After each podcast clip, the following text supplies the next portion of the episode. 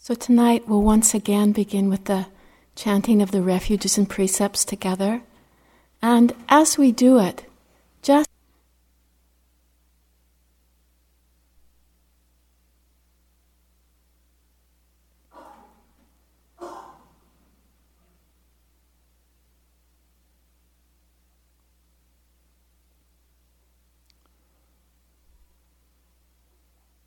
Settle back into the awareness of your body posture. Simply sit and know you're sitting.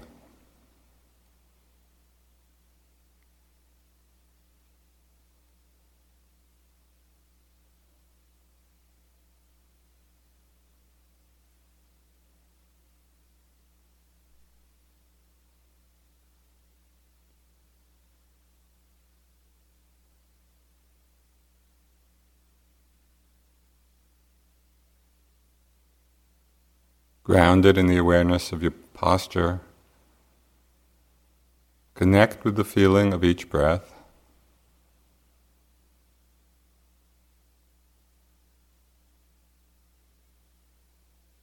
Either the sensations of the air at the nostrils, or the movement in the chest or the abdomen.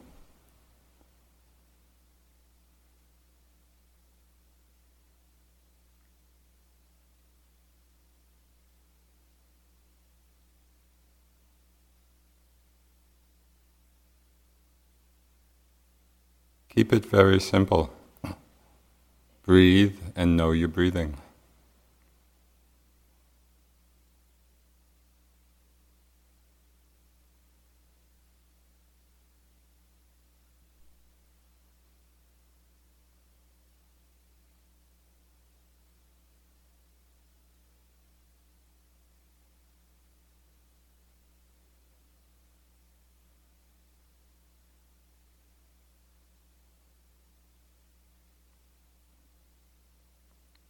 If there's a space or a pause between breaths, you can become aware either of your sitting posture, note sitting, or some touch point.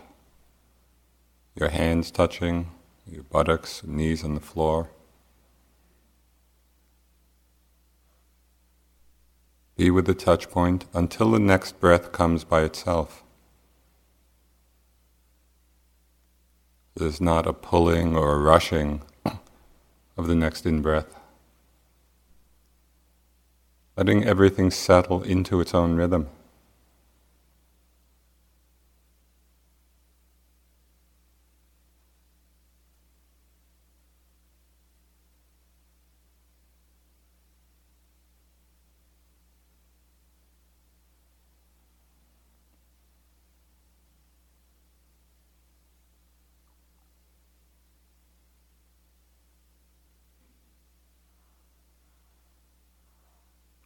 Notice how spontaneously each sound is known in the very moment that it appears.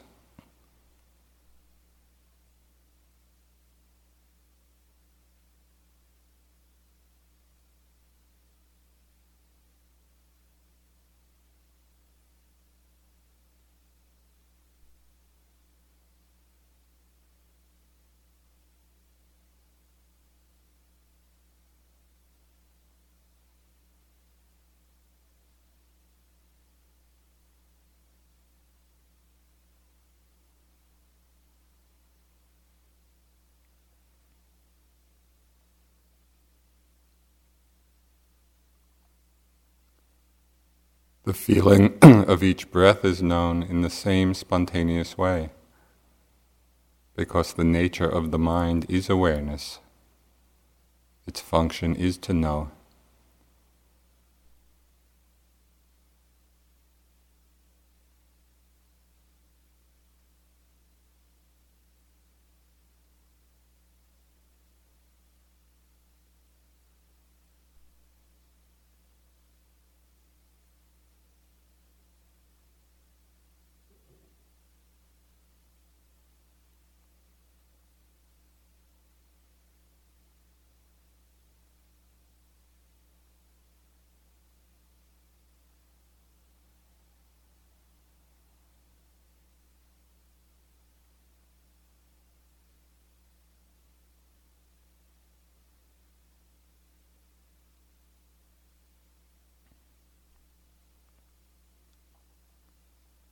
If particular body sensations become predominant and start to call your attention away from the breath,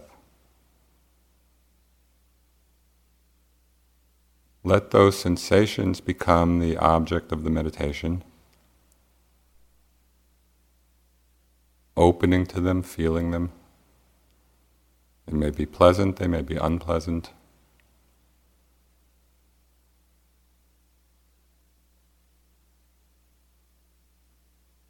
Simply to feel them, to know them, and to notice their changing nature.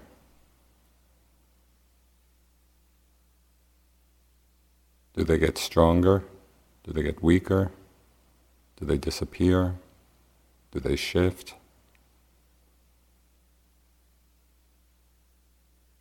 Not trying to make anything happen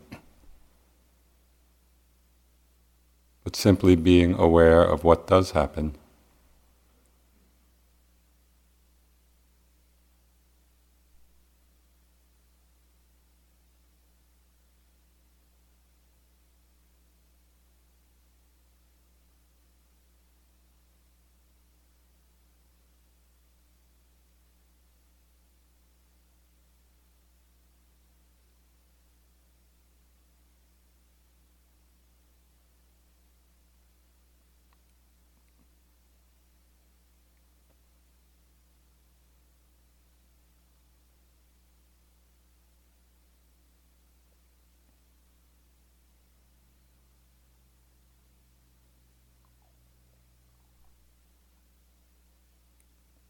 And stay alert for the arising, the appearing of thoughts or images in the mind.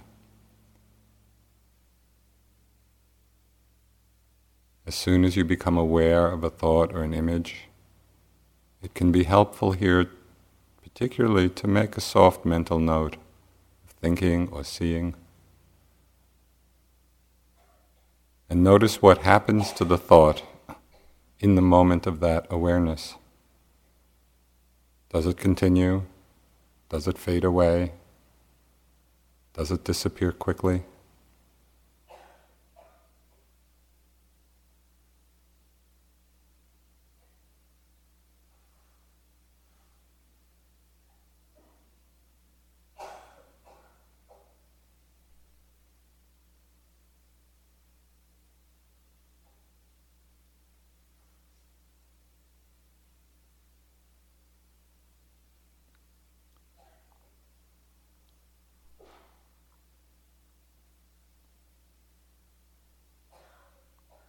One of the most freeing aspects of the meditative practice is to see into the empty nature of thought.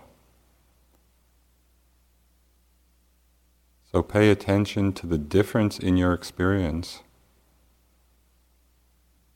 between being lost in a thought and being aware that you're thinking.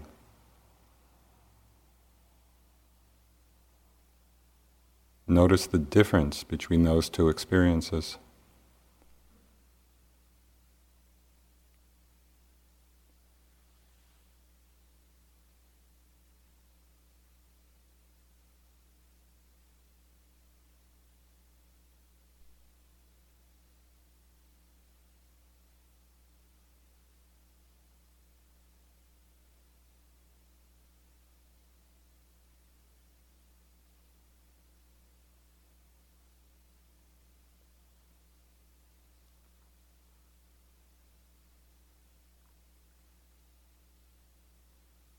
And if there are very repetitive patterns of thought,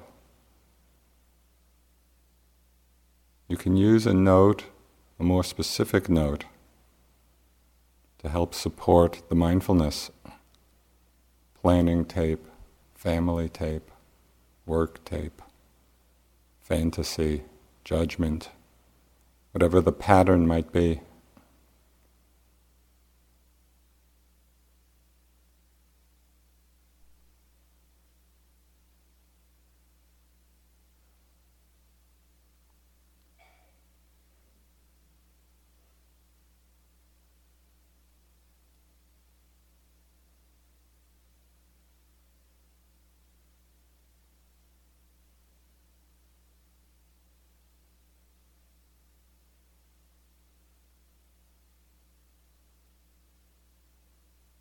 And stay particularly heedful for the arising of the different hindrances. Desire in the mind, some kind of aversion, sleepiness or dullness, or the retreating mode, restlessness or agitation, worry or doubt.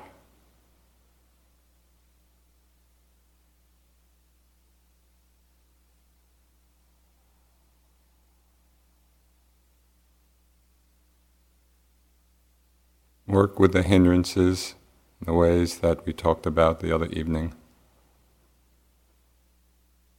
With the primary practice being a careful mindfulness of them.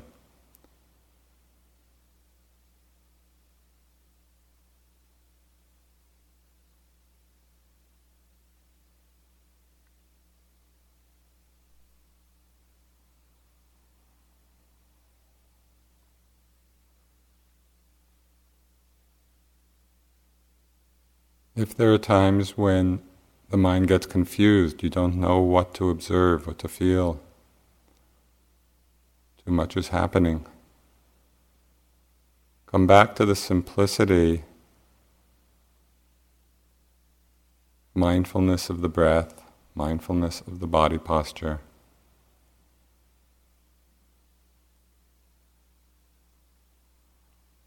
Sit and know you're sitting. Breathe and know you're breathing.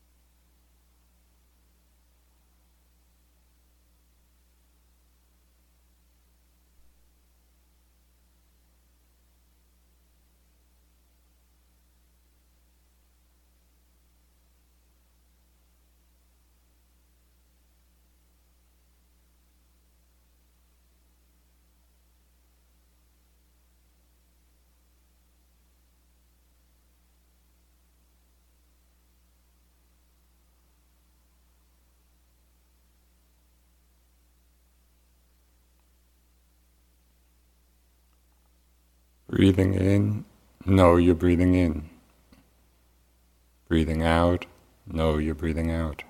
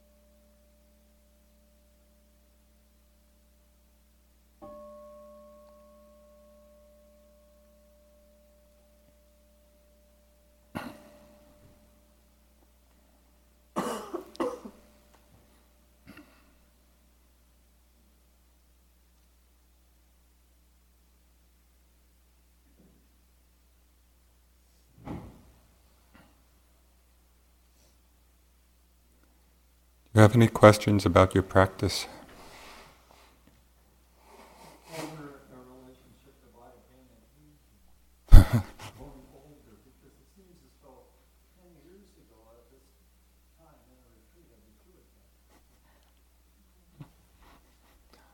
The comment was about the relationship of body pain and aging, and the reflection that 10 years ago he probably would have been through the aches and pains by now, at this time of the retreat.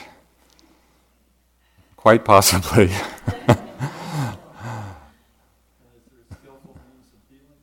yes.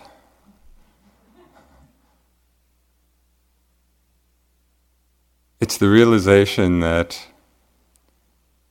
and this is very hard to get, but it's the essence of the practice that from the perspective of mindfulness, from the perspective of awareness, it doesn't really matter what the object is.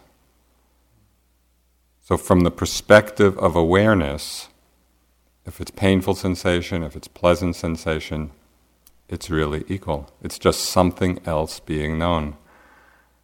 And in your experience, you really have the chance to deepen deeply deepen deeply your understanding uh, of anatta, of selflessness, which the body is revealing that all the time, that it is not subject to our will, it's not governable. That's one of the meanings of anatta, of ungovernableness. It's following its own laws. And obviously, as the body ages, it's going to do a lot of things which we would prefer it didn't do. but that's just the nature of things. It's not a mistake and it's not something that's wrong in the practice, and it's just things following their own natural law. It's very uh, difficult, and this is why it takes practice. This is, in some sense, why you've come here for six weeks or three months to decondition at least for periods of time, that very strong tendency to want what's pleasant and to avoid what's unpleasant. This is very deep in us. But when we get moments of, and maybe at first it is just moments, when we're sitting back, you could think of it as, you know, that mirror like awareness or the emptiness of knowing just when you're just in the knowing of whatever it is that's arising, and we really do have moments where pleasant, fine, unpleasant, fine, there's no reaction. It's just the simple knowing of what's there. There's a tremendous uh, space and understanding of freedom in those moments. You know, because we're not tied into our habitual reactions. And so all of your experience is a tremendous opportunity to, to be in that practice.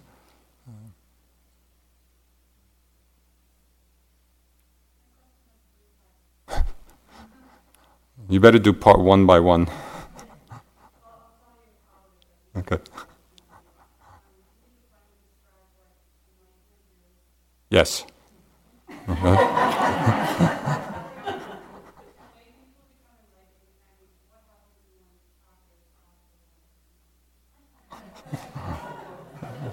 these are easy. Enlightenment means the mind that is free of greed, free of hatred, free of delusion, of ignorance. And so rather than kind of conjecture about, you know, some kind of mystical state and, you know, what is it and what does it look like, we really can have a taste of it or a glimpse of it in each of those moments when the mind is free of these unwholesome uh, roots. And the Buddha said this very explicitly many times in the suttas. He said, What is Nibbana? The mind free of greed, hatred, delusion. So, in that sense, and when we hold it in that way, it becomes very pragmatic and very related to our moment to moment experience. We see what it's like when there is greed. And we see or get a glimpse of what it's like when there's no clinging, no desire in the mind. Likewise with aversion, likewise with delusion. Are we lost? Are we awake? Lay people can certainly free their minds from greed, hatred, and ignorance. What was the last one?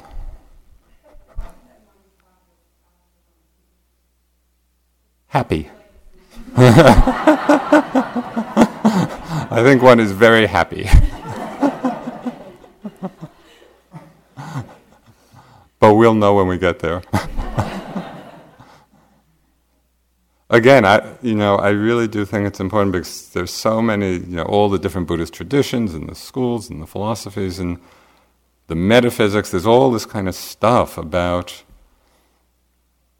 you know the unconditioned, the nature of enlightenment and Buddha nature, and but it comes down to something really very pragmatic, very simple, although difficult. And this, this is a huge task.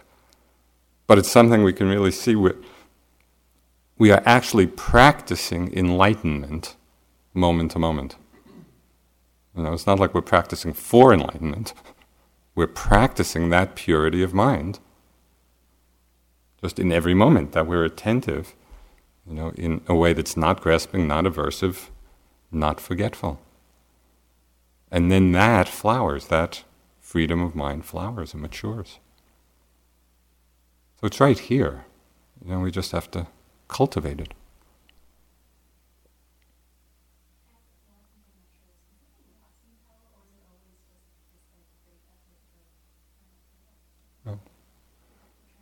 The, the, the, comment was as it grows and matures is does it last or do we always have to keep making an effort in the, prog- in the process of it maturing, there are transformative moments, you know, really transformative moments, where different of the defilements are uprooted. So at different stages, you know, different ones are uprooted so they don't arise again. So it's, it's uh, I know I'm going to get this image wrong, but I don't know, I can't remember whether it's arteries or veins, you know, where, where there's a kind of valve, the blood goes one way, but it can't go back the other. You know, so it's a certain kind of valve where, you know, once it gets past a certain point, it's not going to go back. Well, path is something like that.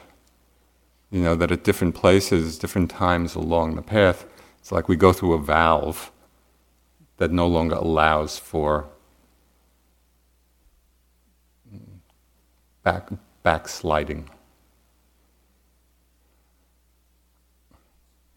he says it's veins.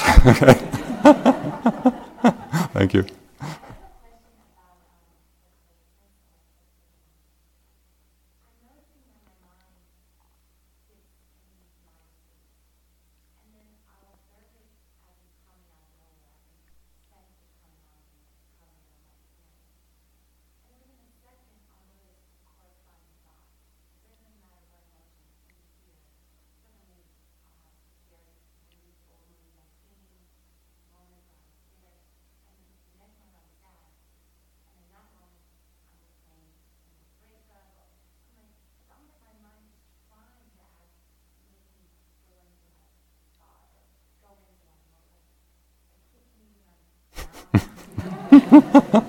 it does that.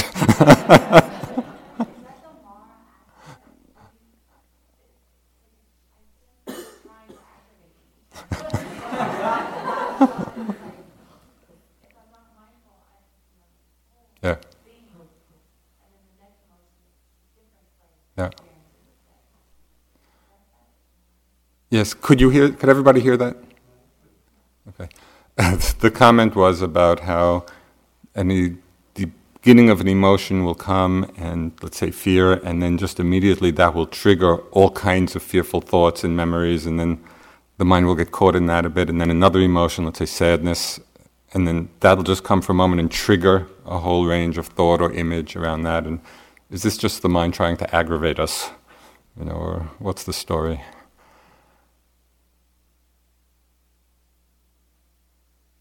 And one of the amazing things about the practice and about this looking inward, the investigation of our minds, and mind here, in the Buddhist sense, means big mind. You know, mind refers to consciousness, emotion, thought, all of that, feeling. It's really an amazing phenomenon because it contains everything. You know, it contains, it holds all the past impressions of our lives and maybe past lives, who knows. So it's all in there. You know, and as we sit and as we get quiet, all of these impressions and conditioning and habitual patterns and responses, they start to surface. They're going to come up because you're making the space for them. You're no longer distracting yourselves. But that is exactly the purifying process. Because if you can be with the emotion, the feelings, the images, the thoughts in a mindful way, and really mindful. I mean, so you're right there, you're seeing it, you're noting it, you're not getting caught or identified to whatever extent that's possible. It really is like a cleansing or a housekeeping of this whole big storehouse of stuff. Uh, and as we do that, things actually get lighter and lighter. You know, it's like up and out, up and out, up and out. To the degree that we do get lost in it and do get identified, as we will often, we recondition the pattern. You know, so that's why it takes at least a couple of weeks to clear it all out.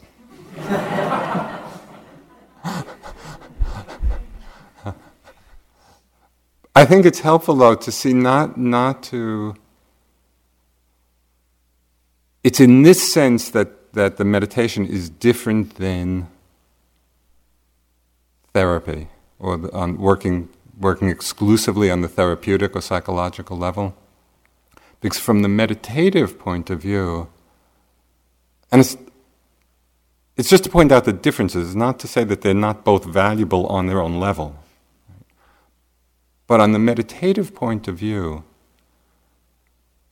if we can be on the level of the process clearing itself, the particular story doesn't matter that much. You know, we're just settled back and we're watching it, we're being with it, we're feeling it, we're not, we're not pushing away, we're not denying it, but we're not engaged in trying to figure out, you know, why is this happening and what did I do then that's making this arise? It's just sitting back and watching the show. If we're able to do that, that's the, that's the simplest approach. Sometimes we're not. You know, sometimes there's so much entanglement in the content that it needs other, other helps, you know, to disentangle. But I've just found it really helpful to understand the whole process as this emptying. It's just the emptying out, and we do get the mind, the heart gets lighter and lighter and lighter. Okay, just uh, one. I think we need to uh, stop for interviews.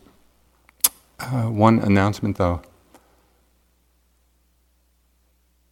In the context of a retreat like this, the best expression of the great generosity that may well up in you from time to time is the gift of sol- silence and solitude for your fellow yogis. Now, it often happens that, you know, in the course of a practice, we just get this generous impulse and you feel like you'd like to give, you know, the person sitting next to you a little chocolate or leave a little note, you know, expressing your great appreciation or whatever. Feel the generous impulse note it, don't do it. Not in this context. Out in the world, it's following through in action is beautiful, but it really can be disturbing. You know, one little note, and then the person says, "Well, who sent the note? And should I reply? And what does it mean? And does we having a date afterwards?" And I mean, it can go on and on and on. It, So just, just be with the, the feeling of generosity in your heart and enjoy that. okay, thank you. Have a good day.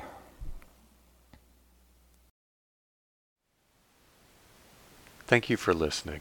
To learn how you can support the teachers and Dharma Seed, please visit dharmaseed.org slash donate.